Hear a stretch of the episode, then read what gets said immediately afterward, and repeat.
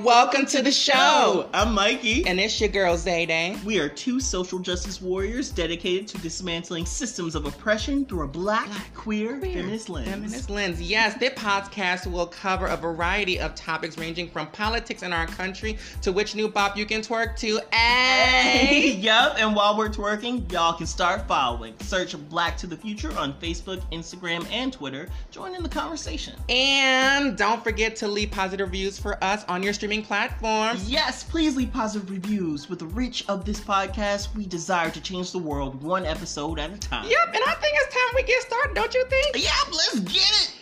The past is gone, the present is an adventure. Looks like it's time to go black to the future. Cue the theme music. Mm. Yo. Mm. Dropping every Thursday on the hour of the 12. Breaking all the curses, creating family well.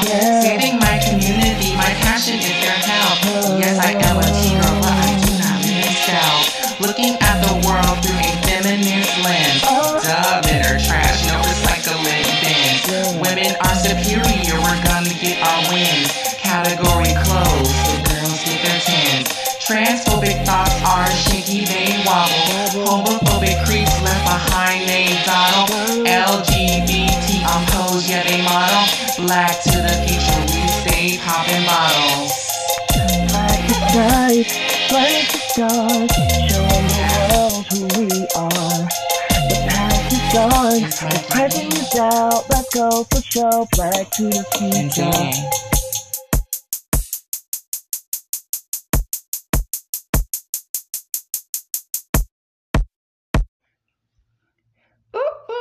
Okay, hey everyone, and welcome back to a brand new episode of Black to the Future podcast. We don't we don't have a soundboard. We might have a soundboard later, we, we, we don't have one right now. So I am so excited. Although that Mav is not here, um, we love him, of course, very dearly, but he's not can't be here with us today. But I do have someone else here with me because I don't want to talk to myself. Al- Although that doesn't stop me. But I have a lovely guest here, a really, really amazing, amazing friend, someone that I love so dearly. And they're going to be here and talk to us about what it means to have black hair, how to handle black hair, how do you do black hair, the magic and the prestige of black hair. Stylist, dancer, artist, designer, director, all the things. We have Matthew Riggs. hello, hello, hello, hello, everyone. How are you? Yeah, I'm so happy we got you on because Matt been wanting to get on for a minute, y'all. Let's just be very clear. Very much so. Very much so, the tea. Mm. Very much so. I've been so excited. I cannot tell you how happy I am to even be thought of. I'm, I'm so grateful to be considered. oh, we we was at, we was compiling a list at the beginning before we even started. It's like, okay, he needs to be on one of the episodes. We don't know which one yet, but he needs to be on one. So, but you finna get your own special interview. So, can you tell the audience what is your pronouns and your orientation if you want to share that information? Uh, my pronouns are he, him. Uh, Chicago born and raised. Mm. My name is Matthew. I go by Val at the salon. Shout out to Asha Salon Spa in Gold Coast and in Bucktown. Uh, I work for Aveda as well on the uh, Aveda texture team. Uh, I've been styling professionally for like three years now. I've been a good old kitchen beautician for maybe four years prior, so a total of like seven years styling. Um, I've done photo shoots, I've done editorial work, uh, I work behind the chair. I work with the, the youth, the elderly, whatever color, whatever pronoun, it doesn't matter. You sit in my chair, you will be taken care of. Yeah. Not to mention a sickening model, by the way. Let's put that into the space. I want to put that out there. Uh, a sickening model, like it's a it's a beautiful thing to watch you walk. I love it. I love a good walk. Very uh, saucy Santana. Let me see Ah, let me let me see out you walk, walk, walk, walk, walk. Okay, so uh, all those accomplishments, all those things, and you remain so humble. too much ego kills your talent. If I could say anything to anyone in the world, I feel like that's one thing that I hate the most is when you're this incredibly talented person, but you're narcissistic and you're also very like rude and just egotistical. Like, yes, you're an amazing person. Yes, you have this light in you. Yes, you have credentials, but so does everyone else. Mm. Too much ego just makes you look less, less so. Let, I I mean like at some point on some level you gotta be like you realize you that you that bitch. You like you that girl or like whatever. However you wanna classify yourself, you are that. You are that sick nigga, you are that bitch, you are that girl, you that nigga, like whatever. Like you are that. So yeah, I'm just your collar, yeah. Just don't pop it too much. yes. Pop your collar. Oh, that's old. What year was that? Oh my god. Anyway, I don't want to think about it. Um, so don't you dare tell the people. I would never. dare. I would never say anything about anyone's age at all. No, never. So, you know, we start every episode um, with how is your blackness? And since it's Pride Month, let's let's be very specific. What is your black queerness like? How are you feeling as a black queer person? My blackness has been, whew, Hmm. um, interesting. My blackness has been very interesting.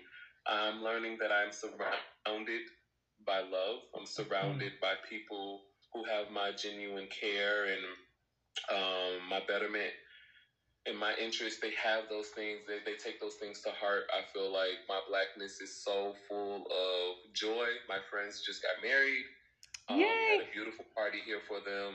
Um, I got to see my babies and I got to see my family and just realizing that life is a little short and that you should take those moments and be more present Mm. has been an incredible lesson. Um, I, I'm usually a go, go, go person, so my blackness has been learning to relax and still get things done um, in a way. Like, the fine balance. That's what my blackness has been finding its balance and it has been it, beautiful. How's your blackness? well, first I want to say thank you for sharing that, and shout out to Maria and Alvin and the baby. Yes. I am so excited that they got married. They're, they're a little happy family. They're so fine. They're so They're so happy. They're I love them so much. Mm, they're so beautiful. But um, I, I'm happy that you're realizing things. Like me and me have been talking about like boundaries a lot on and off the episodes and stuff like that about boundaries and stuff. And so setting up your own personal boundaries and making sure that you're protecting yourself and you're in this case of like this cocoon or whatever of Mhm. like protection and love and stuff like that is so important. And I think that you doing that and and recognizing that is the step in the right direction that everybody needs to take is like protect yourself and your energy because you only be here for a blip. Like in the grand scheme of things, you be here for a blip. So you might as well enjoy, you know, the time that you have at every turn cuz God only knows, unfortunately. But I'm happy to hear that you are prospering and, and comfortable and doing so well in, your black Yes, yes. um, but me, myself, and I is that's exactly what it feels. like. that's how my blackness is. Me, myself, and I is all I got in the end. That's what I found out.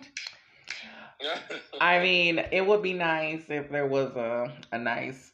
What's that TikTok trend? It's like, oh no, it would be a shame if like a six six tall light skinned himbo just came and followed me home. That would just be terrible. And if he happened to be a Pisces, that would be even better. And if he made good money and cared about people, that would be even better. I would love that. understood pronouns. We would just really live. We would just really live. That would be such. That would be the worst thing. Oh, You know? the uh, that would be atrocious. It would be terrible. Don't don't don't don't do any of those things that I just mentioned. don't be any of those. Uh, what was the meme? Like, like you you attract what you fear, and it's like ah light skinned boy with ah tall ah sexy. Oh my You God. start screaming all of the things you're afraid of. Me literally screaming and crying. Ah, I'm afraid of having money. Ah, I'm afraid of being happy. you know, and you looking like Looking around. is he is you showing up? But no, I I think I'm doing really well. I'm ready for this summer. I am uh vaxxed. So I am ready to but then the gag is like I'm older now, so I'm like, do I really want to go outside with people? How much do I really like people? It's too peoply outside. Y'all getting too comfortable. I want to go back to Miss Rona times, but like without the Miss Rona part. like let's open everything minus keep it like keeping people outside. Like y'all don't gotta do that. Y'all ain't gotta be outside. Just don't do that. but anyway, um, thank you for asking how I'm feeling. But um, we are here to talk about you and your expertise about what it means to have black hair, because we already know there's a lot of drama and conflama, and so of course I wanna.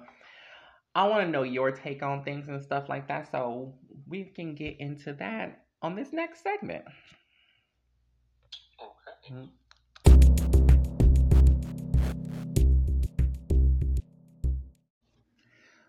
Okay, so we are back, and um, today, of course, we're going to be talking about black hair. So, both Matt and I are black, so we know what it's like to have black hair. So, the first thing I want to kind of talk about is the experience that like black people have in this country with having the kind of hair texture and, and stuff that we do have.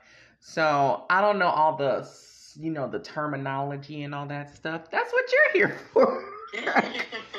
because I don't know all of it. So, you know, I know certain things, but I don't know all of it. So, obviously, like in America, the idea of black hair in, an, in its natural state, the way it naturally grows out of our heads, you know, it tends to be curly, bigger. It turns it turns out to be like more full, kinkier. It's definitely stronger because all the coils and stuff like that. So, you know, unfortunately, it wasn't acceptable if we want to talk about those uh the colonizers.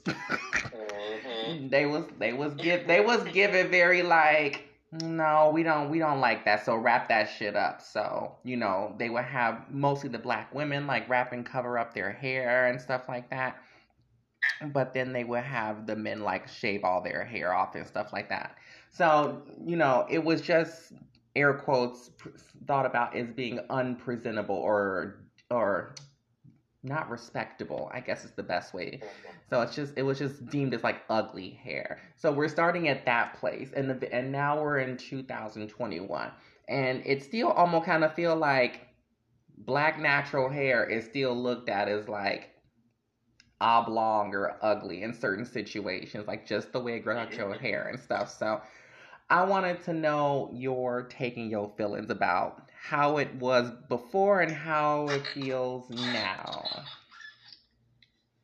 I have to, I have to say that like the hair journey overall, and like I've had my own personal hair journey. hmm Um, as a black boy, you're you're told just as much as any young black girl that your hair is a problem. It's too nappy. It's too hard to manage. It's um, you. It's too hard. It's just too much. It's too difficult. hmm Um, so from the moment you are born, you're kind of you're told instantly that something's wrong with your hair as a black person, as a black girl, hmm especially. Um, as a black boy, you just get your hair cut.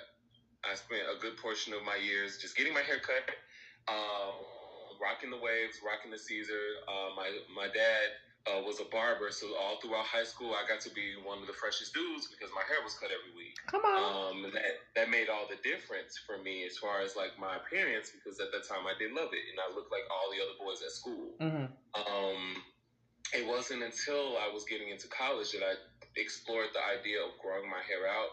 And like even as a freshman, I remember telling my friends, I want to have long hair. I want to look like Snoop Dogg. Uh, come from. I want the long press. I want the Andre 3000. Hey y'all, Come on. special. I wanted to like to just see my hair in its glory like that, and not knowing how fast hair grows or what it means to care for your hair. Of course, I didn't do any of that, but I did everything. I had the the waves. I did the curls. I did the braids. Um, I even added like extensions. I was modeling, so I Mm. had to wear extensions and do something to my hair because I had to be presentable. hmm Um, I got into like the Marley twist and the yarn braids right before I started my lock journey because it was easier to manage Mhm. and it it gave me the feeling of what will it be like to have this kind of hairstyle before actually committing to it. So um, I know my hair journey personally was intense, and growing up with my sisters and my friends and young women, it's harder. You know, your Mhm. hair is your vanity. You know, a woman is told is not even told she's beautiful unless her hair looks good half the time Let's be So, clear. your hair becomes this major part of who you are as a person, as a woman. Mhm. Um, and you're told from jump that it's a problem and that it's too much, and that if you don't take care of it or if it doesn't look like a Caucasian or an Indian or an Asian girl's, that you're not beautiful, Mhm. that you're not special, that you're not worthy. So every girl becomes a weaveologist. You know? instantly they want braids and they want the Moesha, they want the poetic justice because that's when we first started seeing black women who had long hair and it was in a style that was cute and it was long just like all the other girls. So you saw started seeing those protector styles come out because we have to do something to our hair to be accepted in society right. It's hard. It's very hard, and laws are made, rules are made. Companies are literally telling a person that when they walk in as themselves, no matter what their credentials are, no matter how long they've gone to school, no matter how much work they put into this particular Come on. subject, but simply because their hair floats in the air, they're not worthy to work here. I no, I I love the fact that you just said that like your hair floats in the air. And I think that a lot of people don't recognize that. Everything you said was like a gem. Like you just dropped like so many gems on the way just to get to that statement. But that was the one that got me. Like our hair floats in the air. Like when it grows up and out, it grows up towards the sun and it's dark. So it you know, it's not doesn't get like damaged by the sun and stuff like that. So we like it's in so many words we're kind of basically built to be on this planet to work with the sun and all that kind of stuff. Like we're not supposed to be fighting with it and all this kind of shit. And i think it just goes to show like the media so you know obviously like the media is going to reflect what it is. You know we started off as in slavery and then we moved into like well this is what we should you know people started modeling and taking pictures and all this kind of media came out and images so it's like of course you see mostly white people in the imagery and their hair is always very smooth it's thin it's it's very light it's very bouncy and all that kind of shit and then it's like what do we get to see hair wraps hair wraps Mhm. hair wraps. And then then we start to see a couple of things. A couple of things. And so then I think the mixing of black and white people together, that's when the hair stuff started to get interesting because obviously something that black people love to talk about is having air quotes good hair. As if you know, natural hair isn't good hair. like if all Good hair is isn't good hair. a term for healthy.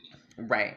And they'll be like, you have good hair, but that would imply, like, again, that, that somebody has bad hair. Like, I have strong, dense, African, niggerachi hair. Like, I know what my hair is giving. I know. And Matthew does my hair all the time. He's to actually do my hair this weekend. So, you know, for one, I am sorry because I know I'd be difficult as hell.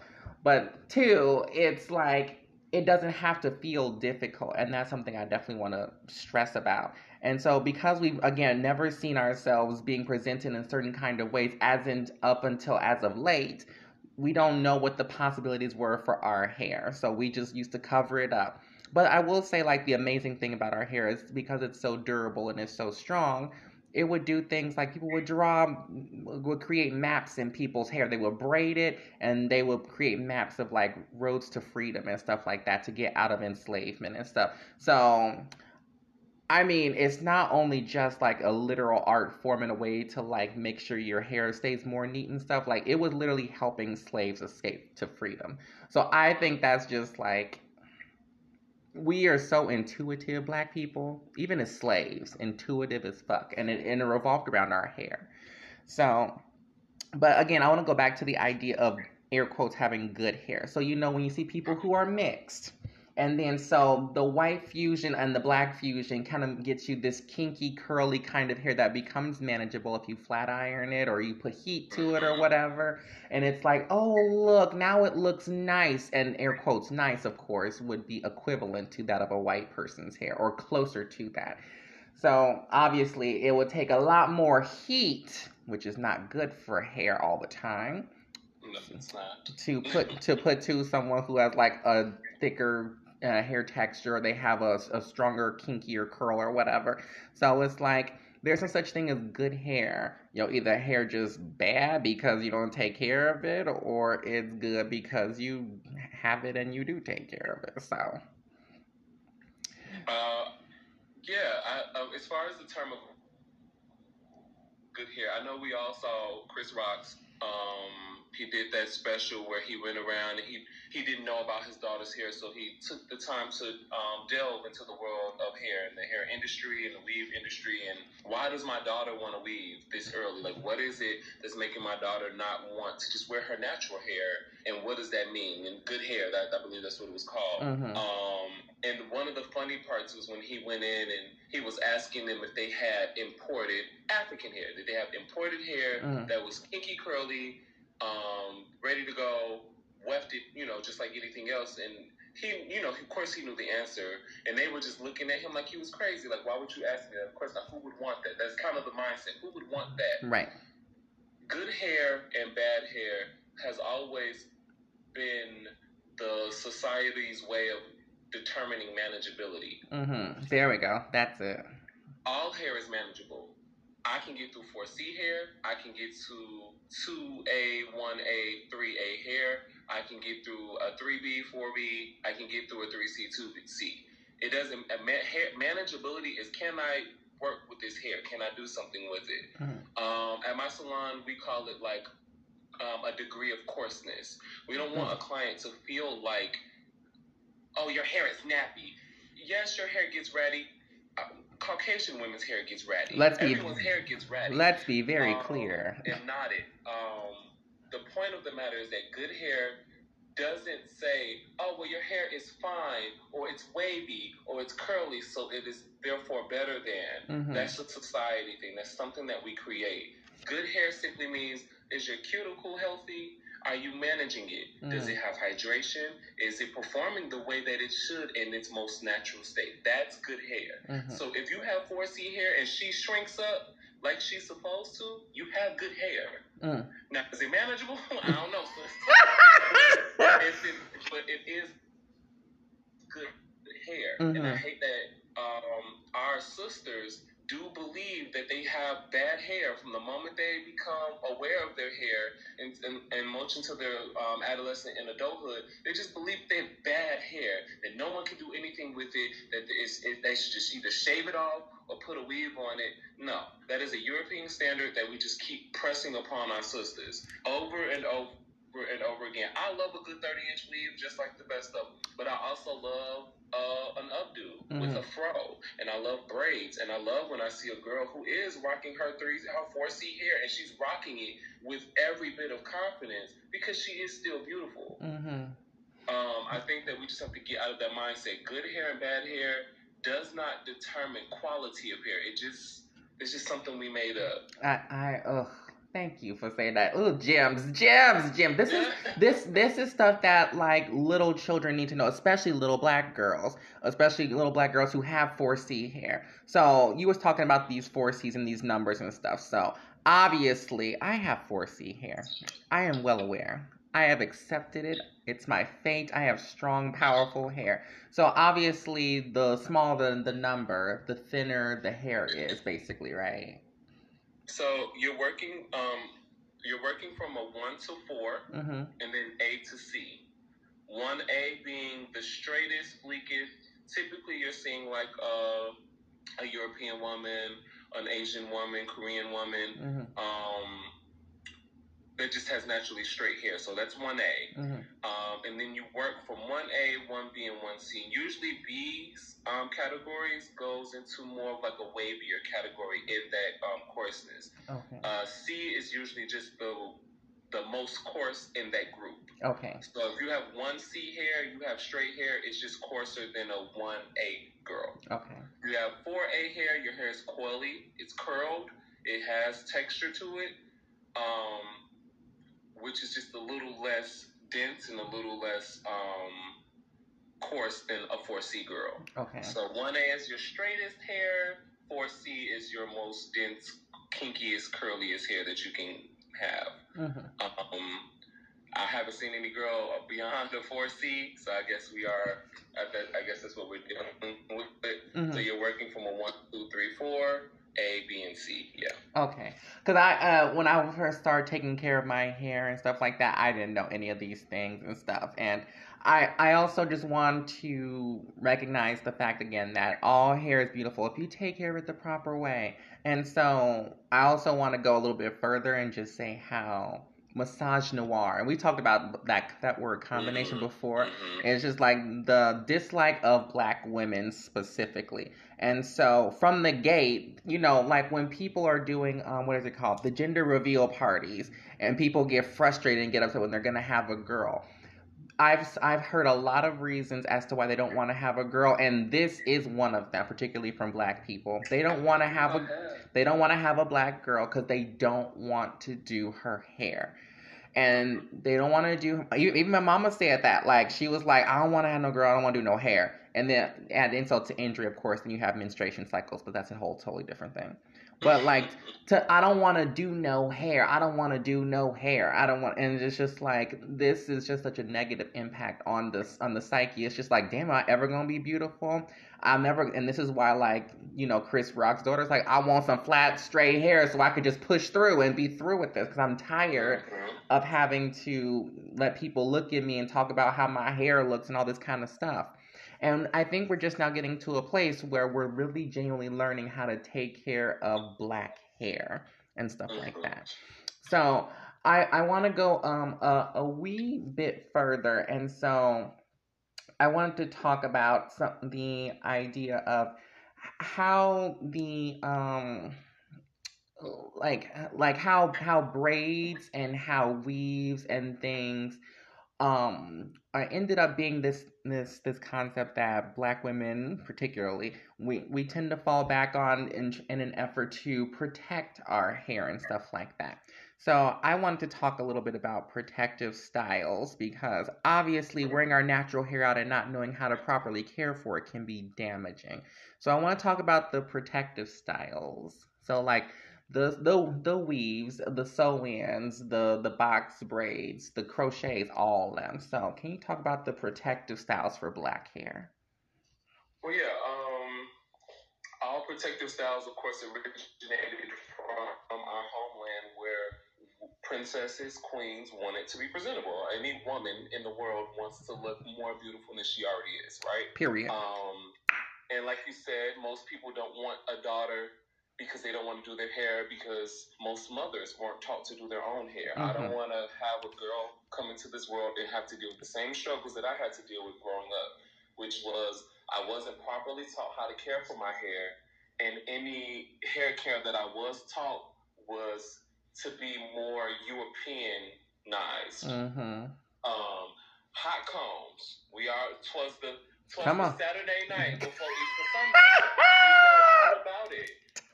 Where the girls were getting burnt up. Um, Burnt up. Or just you know, and just having a horrible experience when it came to the actual care of their hair. And that, that was the information that was passed down from grandmother to mother and so on, where this is what you did to look presentable and look good, because when you did this, you got all of these compliments. Mm-hmm. So protective styles came in because one, that was how you handled our hair. We have very durable hair. Mm-hmm. Our hair can last um, in braids and in these twists and in these styles. Twisting and braiding and styling is something that comes from a more indigenous tribal culture. Mm. Um, we know where we come from. We know where our home is. So that that, that was a thing to Mhm. braid your hair up and be presentable. I mean, a fro is beautiful as well, but sometimes you do want to switch your look up, right? Mhm. So protective styles come in to help a girl be her most beautiful, take care of her hair, Mhm. not damage it with heat and chemicals and so on, and still have a beautiful style that lasts. And that's another thing. Our hair reverts back to its natural state so quickly for any reason, under any condition, humidity, and so on. Someone breathed out there. Snap it back. it snaps back, baby. That's the shrinkage is real. That's literally a like a old Negro spiritual now. The shrinkage is real. We say Okay. that all the time. So having these protective styles allow you to feel beautiful and have a style that lasts you for at least more than a week, sometimes two weeks, and even a month hmm um, depending on the style. Um, braids, of course, uh, individual braids. Um, what's popular now is the knotless look, you know, just individual knotless braids Mhm. that allows the girl to have long, flowy hair and feel cute, and her hair will that will last her if she takes care of it minimum two months. hmm Um, never more than two. You want you need to wash your hair. You have to take care of your hair. Um, but most girls are usually wearing it for like a month, hmm a whole month. of not having to fuss every morning with your hair is golden for any woman. Um, baby. other protective styles include like um like your they call them plaits or cornrows Hmm. where you get hair added as well. And again, you just get to be cool. It's for the culture. You get to look good. It protects your hair. That's usually like a two week style. You can never really go longer than two weeks before you need to just get your braids redone. Mhm. Honestly, of course, sew-ins are a staple. Um, we saw that happening in the early 2000s. Early 2000s. the sew-ins started coming in, and sew-ins have been around since the 80s. hmm However, it was a hush hush thing. You know, girl, this is all my real hair. Ain't nobody wearing no weave. Right. You know, um, And lift her up There's some tracks, honey. embarrassing to say that. Yes, but the girls was throwing tracks in, getting sew-ins in, well, long time ago to to get that look, and that brought us into more of that European beauty Right. standard where now I can get this long, straight hair that's easy to manage, that's quote unquote good hair, hmm um, and I can wear this style and I can look like the Caucasian girls I see on TV. hmm I can look like even some of the rich African American women that I see on TV who have straight hair all the time hmm and are getting are, who are just heat damaging their hair every week. Um, I can see I can now attain that look, which is the simple sew-in, and the sew-in will last you a month or 2 So Mhm. you get to look like that girl for two months. Hello. Um, other uh, protective styles typically are like ponytails, the hard styles. We all remember in the '90s, all the girls were wearing hard styles. yeah. Those are protective styles in their way as well. The waterfalls, the hard swoops, the half up, half downs. Any style where your hair has to be molded is technically a hard style, hmm and that does keep your hair manageable, and it keeps it in this set style for maybe a week or two, depending on the style. That was another protective style that girls started to love because it was so for the culture. It was I get to look like myself. This is my my hair. It's my hair. I'm not like doing too much to it. You see the waves. You see that hard style. Mhm. Oh yeah, I got a little. I got some crimps in the back, or I got a ponytail that's making me feel cute. Um, and that's where all of that comes from. It's just kind of chemicalless. Oh God, chemicalless and like um heatless options to Mhm. allow me to look my best self and keep my hair protected because one of the things that we're also taught as African Americans is that our hair doesn't get long. That we Right. have to care for it in this extra special way because if we don't, it's just gonna constantly break off. So the European beauty standard is that the, the white girls they have long hair, Mhm. Asian girls have long hair, Mexican women have long hair, and men, not to bash, I was coming back to him. responded to the girl with the longest hair in the room first. Mm-hmm. So our sisters have been hurt by that mindset that I don't I won't compete with this woman because my hair isn't as long as hers. Right. So protective cells came in for that as well. I need to make sure I take good care of my hair, but I still want to look my best, but I want long, healthy hair. Even if it is coarse, even if it Mm. is 4C, I want it long. I and I and.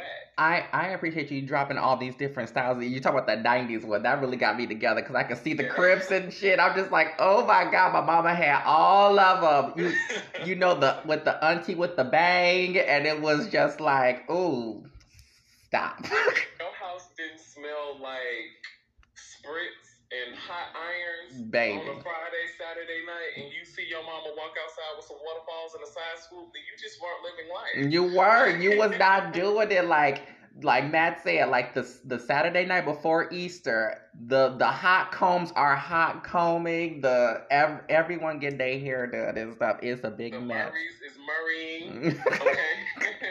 the beeswax is out. The Baby. girls are pressing their hair down Saturday night before this Easter Sunday. Hello. And I and, neighborhood smells like hot irons. and and I and I want people to recognize the fact that black women, particularly, we're going to talk about men's hair a little bit, but a lot of this has to focus around uh, black women and their hair because, again, the we train women unintentionally or intentionally in some cases to look presentable to be the most in this and this and this and looking feminine is associated with typically having longer hair and if you have 4C hair like me, you're not gonna have long, flowy, wavy, uh, you know, Disney princess hair. It's not gonna give that. So you go through the effort of getting this hair, and you may install it, whether it be a sew-in or you may sit for eight hours. Yes, people sit for hours. They dedicate an entire day to get their hair snatched on, and they doing it so they can do it for themselves, not for nobody else. I want to make sure that's very clear. They are doing it for themselves. And so I think another important thing to kind of think about is the sheer fact that we're going through all these things just to uplift and support ourselves. We can't just wear our natural hair. And so, again, nothing's wrong with the natural hair. It's just we doing all this. So, bef- before we switch over to the natural hair stuff, I, I do want to quickly talk about perming the hair. Perming the hair. Perming? Oh, Lord. Perming. Uh-huh. So you remember what was happening in you know those '90s when the perm was starting to become, or like maybe like the late '80s and '90s, the perm. So can you talk about the perm a little bit before we go to natural So, hair? The perm, um, I'm not going to get into beauty school terminology. I'm just going to, a perm um, or relaxer, as most people know it, they're actually two different things. So the Caucasian women get perms. Perms actually um, break the bonds and rebond, uh, rebuild them to help you achieve an actual kind of curl. Relaxers are what African American women were getting to pull the curl and the coarseness out of their hair. Mm. Um, a lot of the women who got relaxers and things like that were women who just just felt, like my um my uh my hair is too coarse. I can't manage it. I can't deal with all of the other things that were going on. I can't deal with um the the manageability of it. I can't deal with it, so I just got to get it out. It's damaging in its way Mm-hmm. It's useful if you use it right. It's no different than any other chemical in the world that you use. If you use it properly, it's the best thing you've ever used. But come on, we've had women who've been told for years that their hair is too coarse and it's terrible. So of course they find this product that takes that out. So what do they do? I want it every other week. Right. I want it every other month. I want my hair to be sleek and beautiful and great and so on and so forth. And where I don't hate relaxers, I feel like for most extreme cases, it can be an option. Um, I do feel like we just, it's kind of like a drug. You can get addicted to it and it can be so damaging for you and your hair and your body at the same time. Mm-hmm. Um, but relaxers became a major thing, especially in the 80s, because you were ragged on, you were talked about if you had nappy hair. Right. You were, you know, you know, if your hair just wasn't pretty, and if it wasn't this European standard, the boys didn't want you, the girls talked about you. So you were quick to jump and get this relaxer. You were quick to let your mom, they say perm, but it's not a perm, but perm your hair Mm-hmm. to um to achieve this look and to be this pretty girl and to have this sleek, manageable hair. Um, but it, it's very damaging. I like the amount of clients I've had that have come in that have relaxers that have damaged their hair and they're crying because they have to do these big chops. It's been incredible. Like there are so many clients that are even using it the right way, you know, getting them every few months and hydrating their hair and doing conditioning treatments and so on and so forth. And they're still dealing with a lot of damage because it's just, it's pretty much the acid that you're putting on your hair. Right. To uh to straighten it. that's what you're dealing with. Right. And I and that's just and like you said, it's an all an effort to get nice, flat, pretty, straight hair and stuff like that. So again, jumping through all these loops, jumping through all these hoops and doing all these extra stunts and shows just so you won't have to struggle. And it's all because somebody told your hair was not good or it's not pretty and all that kind of stuff. So there's lots of stuff to talk about, even the more so. So I want to talk about natural hair next. So let's take a small break. Okay.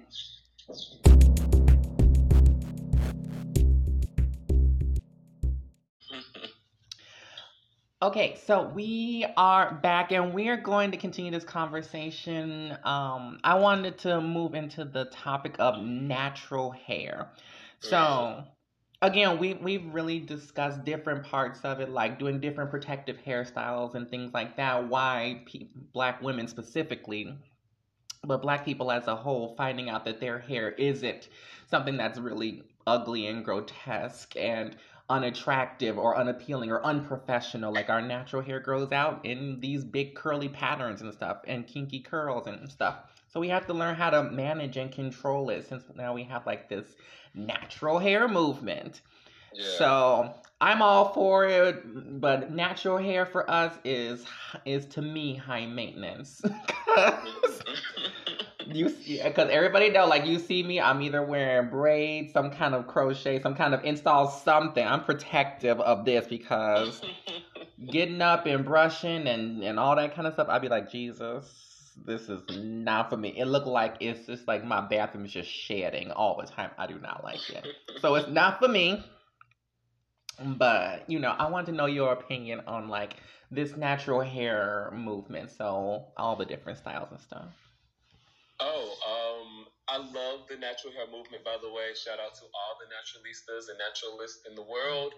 Um, I love that people are seeing their natural selves and saying that's beautiful. That we need more of that in the world. And to the people who started that, um, I, it started a lot right after like the wave of like the relaxer thing. I think that like a few years after the relaxer thing was a thing. And I remember like in the early, like I won't say the early 2000s. Good God, I'm dating myself. But like the um, like the teens of the 2000s, like the 2012s and the 2013s. Mm-hmm. I started seeing more girls that were so tired, the hair breaking off. They were tired of the damage that was um, being caused from all of the chemical processes. Mm-hmm. Um, and they were like, I'm sick of this. I want to do this. And I started seeing the um, protective styles and the natural styles start to come in a little bit around that time Mm-hmm. because women just got tired of, you know, their hair just not being at its best, at its strongest. And it's like, I do want long hair and I do want great, luscious hair and I do want this gorgeous hair, but I want it to be healthy. I want it to be worth something. Right. So when that natural hair movement came in and coconut uh, oil sales went through the roof, Ooh, yes. you started seeing like more mango butters, and everyone's talking about avocado oil, and um, I think it's jojoba oil and grapeseed oil, all of these Tea tree oil. Mhm. that the girls are using now to just um, hydrate and moisturize their tresses. There's there's a difference between hydration and moisturization Ooh. um, mhm. But just doing all of these things to to make sure that they have the healthiest, natural, strongest hair that they have. I'm like, yes, I clapping, Drake clap, yes, do that, do all of that. Nourish your own hair. Mhm. I'm all for a look. I'm all for a fantasy. I'm all for a. I love a sunwing, by the way. I love a sunwing. I love a nasty wig. I Mhm. love that styling. However, if I see a queen and she has a braid crown and she has a fro out to the heavens, I am going to gas her until I go home. And then if I stalk her on Instagram, I'm gonna gas on there too. Like Give her her flowers. Natural beauty, yeah. Mhm. I like. I'm 100 percent for it. Again, to all the naturalists, to all the natural hair influencers out there. Um, my friend Jessie, she's a amazing natural hair influencer. Check her out. She's on YouTube. Um, she's amazing. She's rocking her natural curls, and you see her even with her installs. They still look natural, and they're natural curls, and there's it's wavy hair, and you're seeing her enjoy how beautiful she looks in her in her most natural state, and that's what all of our sisters need is to know that they're gorgeous in that as well. Yes, get the weaves, get the bobs, do that. Our culture is so multifaceted in that way. Do Mhm. that. However, remind yourself that when you take all of that off, you are still just as beautiful as when you put it on. Ooh, that part. That part.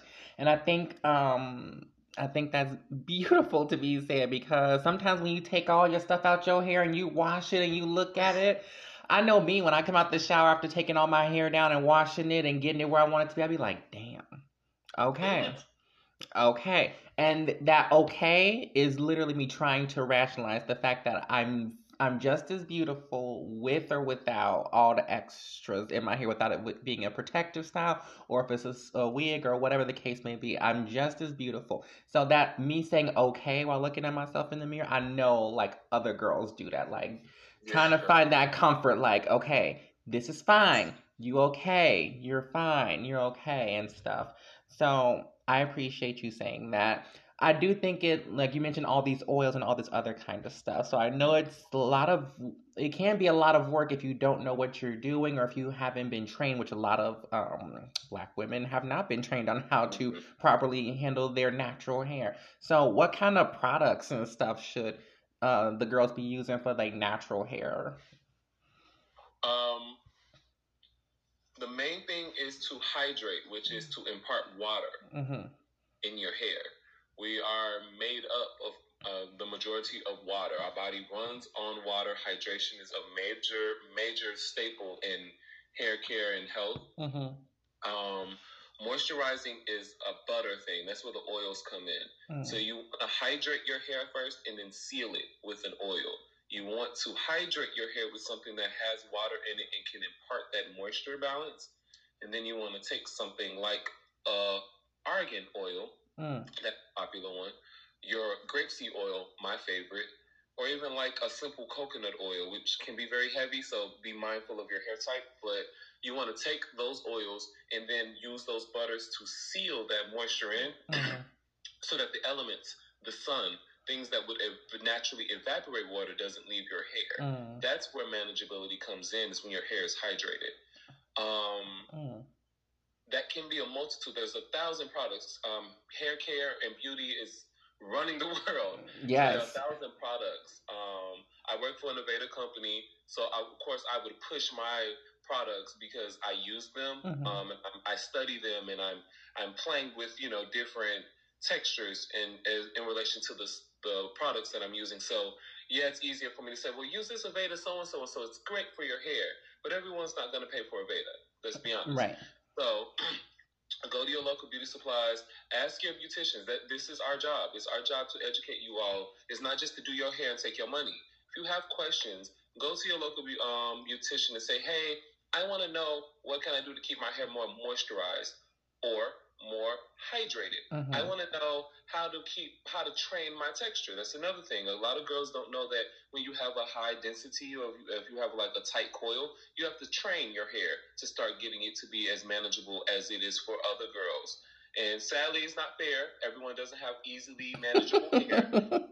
Unfortunately, that's not a thing. So yes, some of us just call me out. I'm right here. I'm, sitting right and here. I think that that starts with your relationship with your. If you don't have that kind of relationship with your beautician, you need a new a new beautician. I'm sorry. Mm, mm. Your stylist should be able to not only style you and make you look good, but teach you what you need to do at home so that we can both keep you looking good consistently. Mm-hmm. Now, um, so I know, like with you personally, I like to tell you stuff that I'm doing, and I like to tell you what I'm using in your hair. I like to give you samples. I like to give you something so that you can manage that stuff at home and when you're not with me, mm-hmm. because a protective style will last you a month, but then you're gonna take that down. I might not see you for another month. Mm-hmm. So two months, you have to figure that out on your own. You know. Ooh, and it be um, late.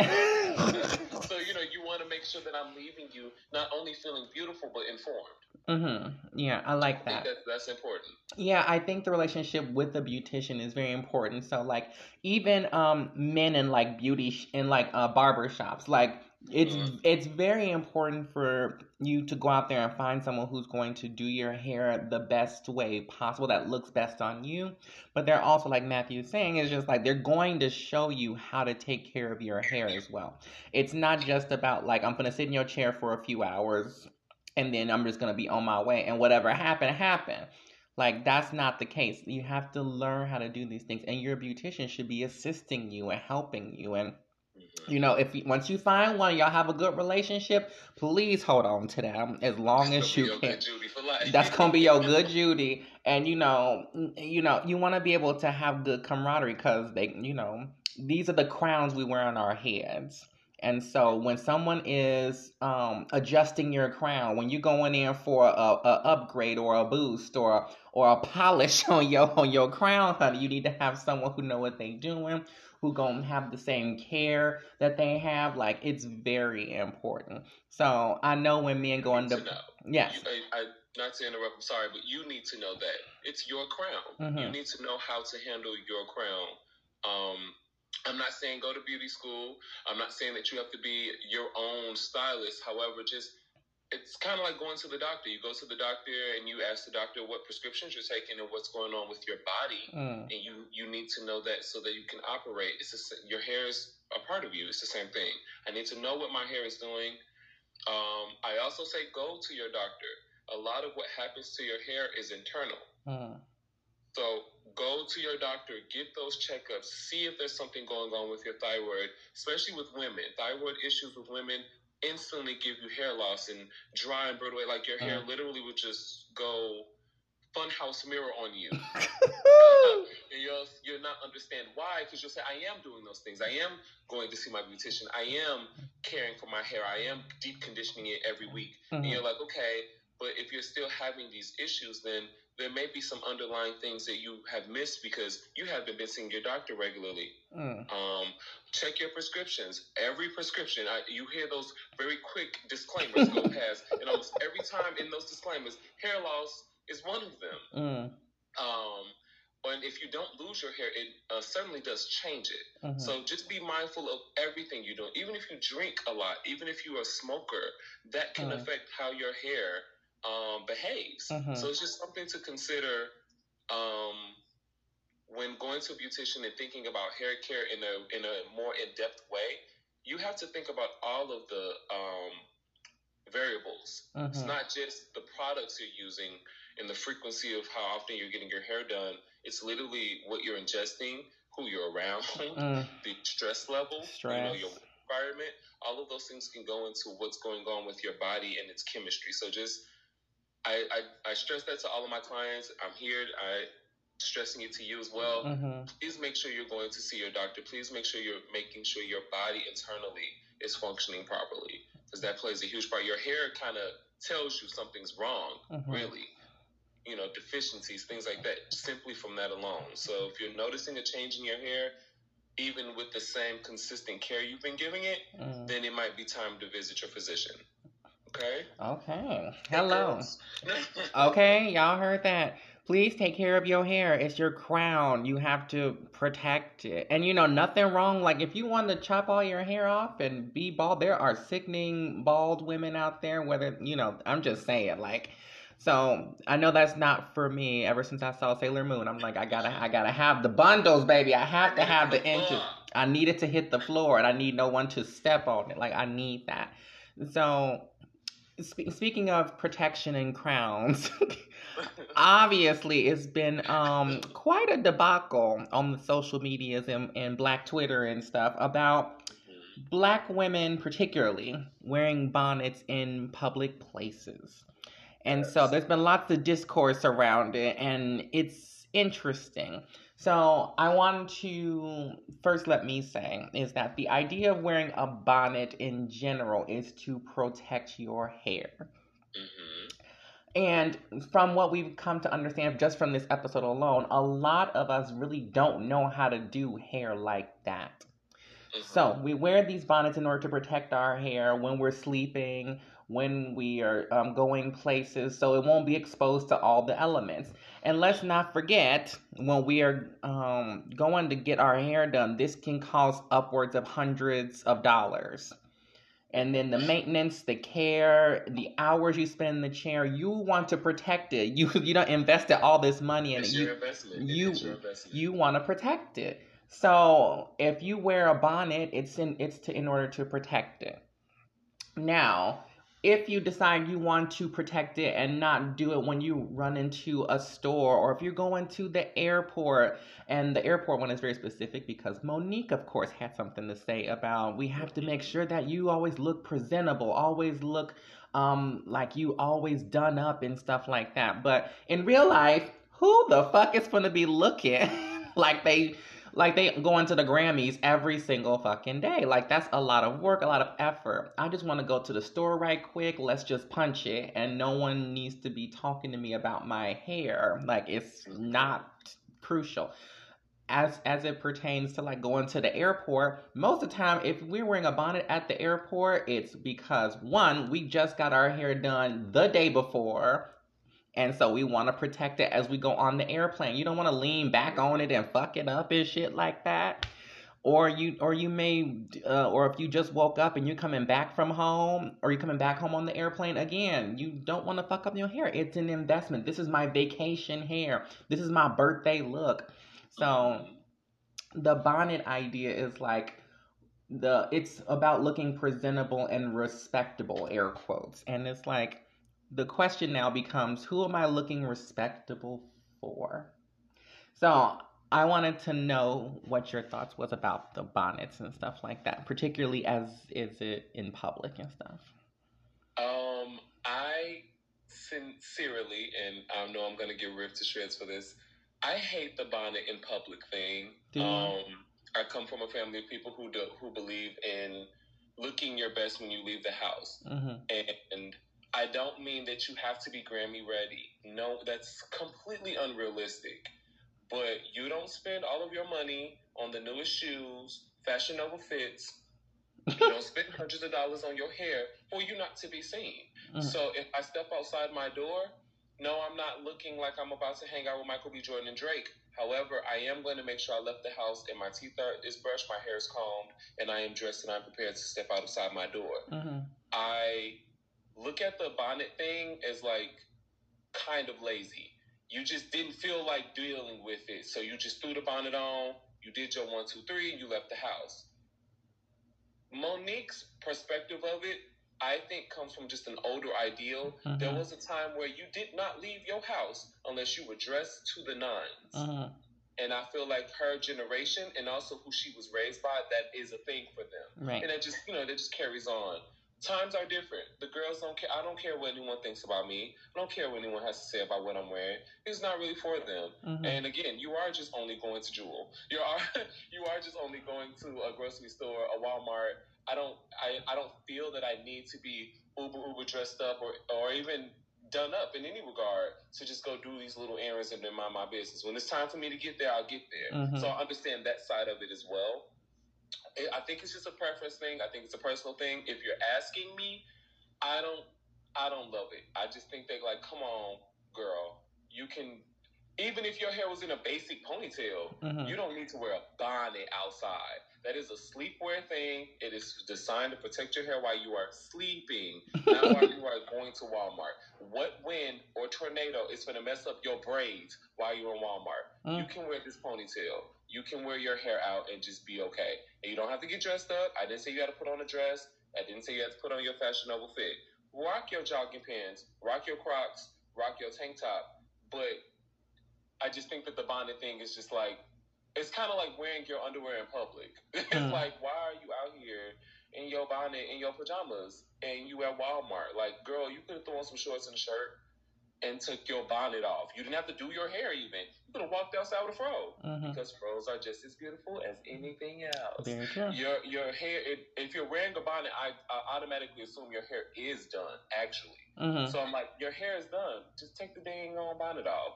And if your hair isn't done, and if you have this mindset of who looking at me anyway, then why do you care to, enough to wear a bonnet?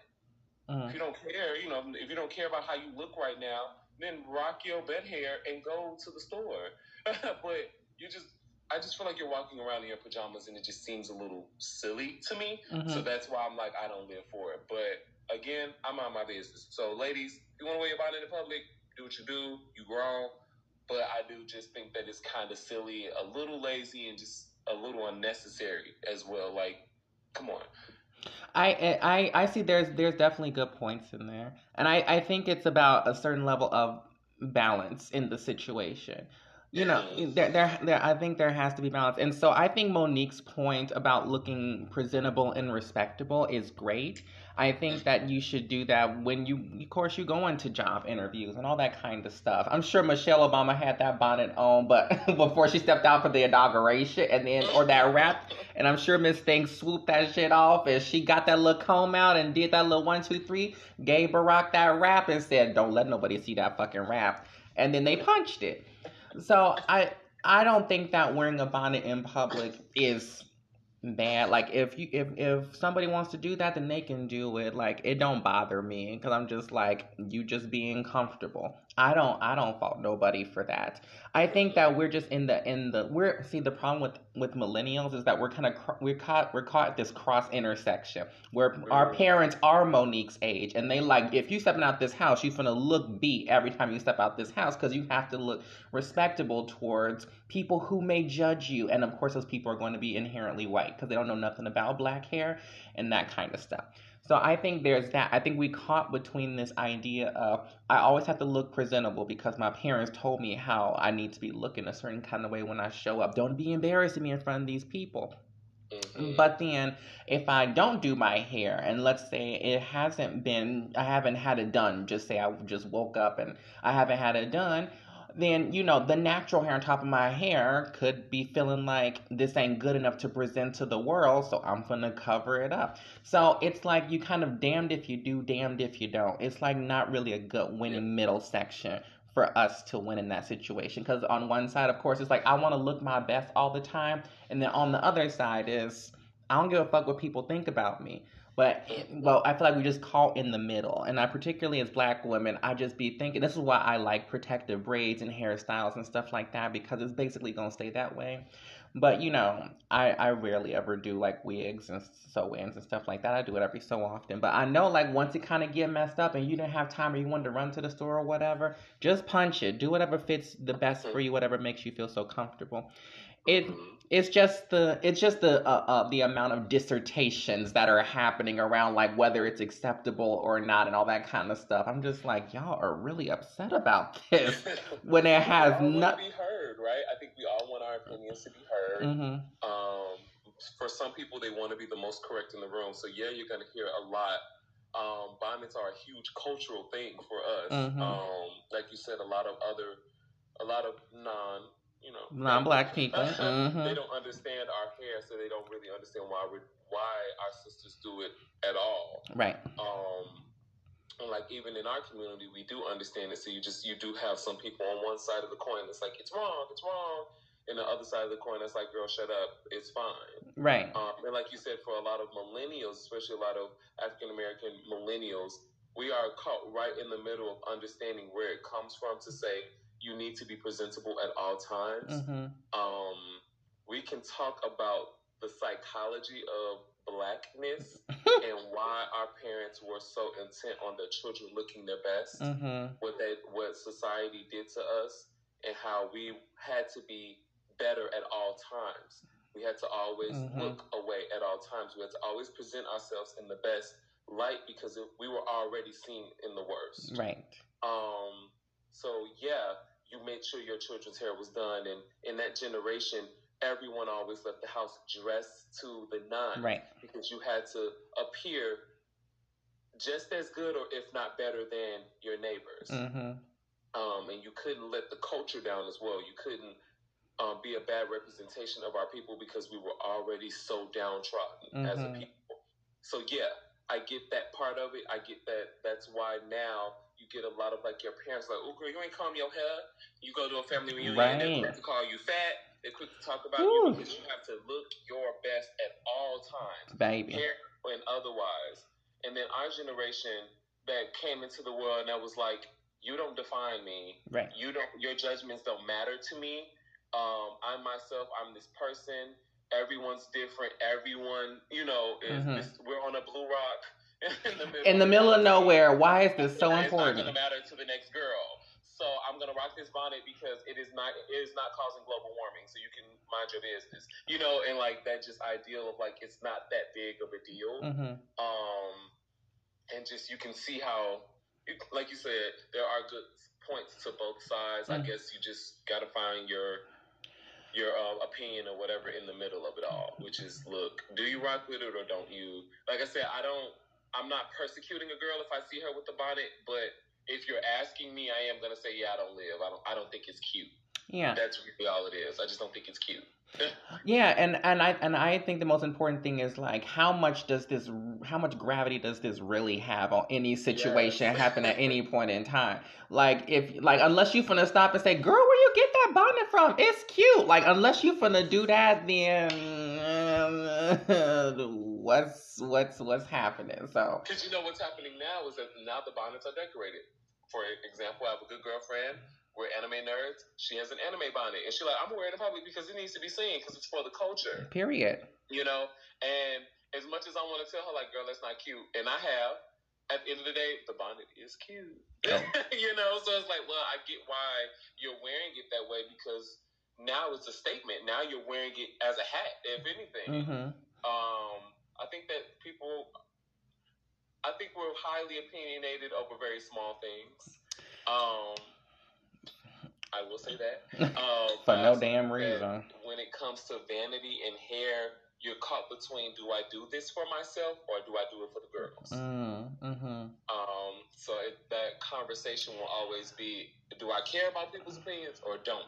Right. And I Yeah. think and I think the foundation uh, the whole center of the whole focal point of the bonnet conversation or your hair in general, do what you want with your hair that makes you feel the most empowered and comfortable and whatever that may show up for you. So, if you feel like you want to get a wig and switch her up every 2 weeks because you want a different style and you want her to look sickening um or whatever, then do what you need to do to make that happen. Find someone who's going to help you take care of your hair, who's going to help install it. Do that.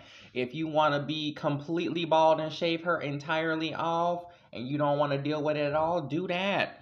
Just make sure you have someone who there can help take care of it, how to moisturize and do whatever needs to be done. Your hair is your crown and you should do your absolute best to take care of it. So if that means you wear a bonnet in public and you feel comfortable doing that and that's your prerogative, then do that. If it's not, then don't do that. Whatever you do, just make sure you take care of your hair. That's the most important thing. It's precious, it's powerful, it flies, it goes, it floats up to the sun. It's powerful, particularly if you have stronger, denser hair.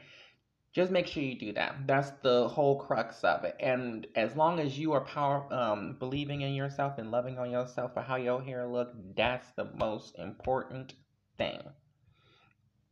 So, um, I I well, I think that's going to be the end of our episode about black hair. I'm sure there'll be more comments and people going to flood your inbox and messages like, "Can you do it now?" Because I tag you every time, just like I'm like, "This is not my work. I did not do this." So, and you know, when I used to work like in retail and shit, people would come up to me and be like, "Who did your hair? Who did your hair?" And I would be like, "Hey, go to number. You know, you can go ahead and."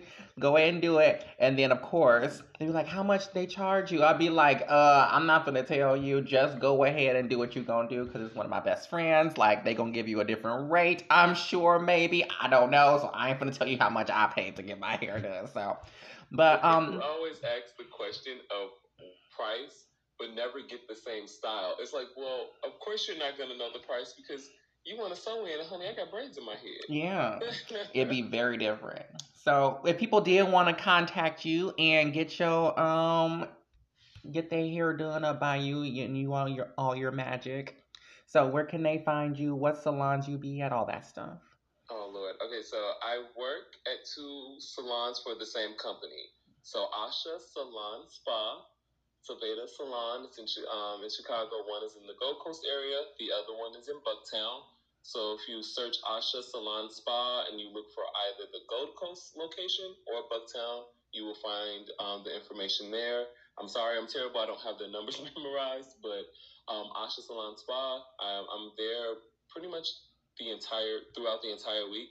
Um, stylists don't style on Monday, so you won't see me then. But pretty much Sunday and like Tuesday through Saturday, I'm available. Um, I am on Instagram, Valkyrie Vibes, V A L K Y R I E V Y V E Z Vibes. Um, if you have any questions, I, I take any DMs from anyone about any hair question. I can refer you to some great braiders, some great stylists. So if I'm not the one for you, I can find someone for you. Uh, I also am on Facebook, Matthew Rex. You can find me, uh, and I, I'm I'm a very very easygoing person. So if you just have questions, if you're just wanting to know about pricing, please. There's no such thing as a stupid question. Please ask me. I can help you out in the best way possible. So again, that's Facebook, that's Instagram, um, Asha Salon Spa um, in Chicago, and look me up. Yay! I'll put all that information and stuff in the bottom. So if y'all want want to know about it, definitely go down there and click those links and be able to get in contact with Matthew. If, as y'all see, my hair always be done on Instagram. So that's who do my hair. Trust me, I can't do this on my own. so you know, if y'all like what what he does to my hair, and also my best friend Dexter, he also dyed his hair and changed it and cut it up and stuff. It look he looked like a man. and some more of our other friends, he's done his their hair too. So you know, Matthew is amazing at what he does, and if like he said, if he not for you, he will help you find somebody who's gonna get you together. So, but anyway, I will put those description, not descriptions, I will put that information in the description, in the details of the show.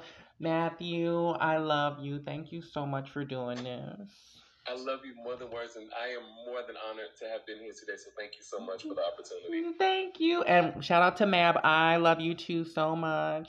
Yes, Mab is so late for not being here. I wanted to talk to him. I, you know, I love my Mab so much. Oh. But there will be another time, I'm sure. Yes, definitely. So we gonna get up out of here. Thank y'all so much. Um, check out uh, Matthew's information in the description, and we will see y'all in another episode of Black to the Future. Bye.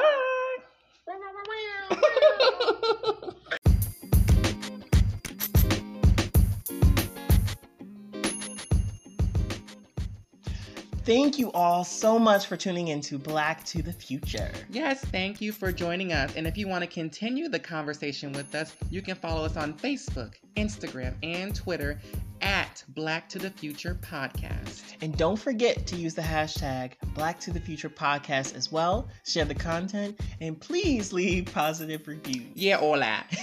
and we will see y'all in the future. Don't you mean Black to the Future? Oop, I guess you're right. We'll see y'all Black, Black to, the future. future.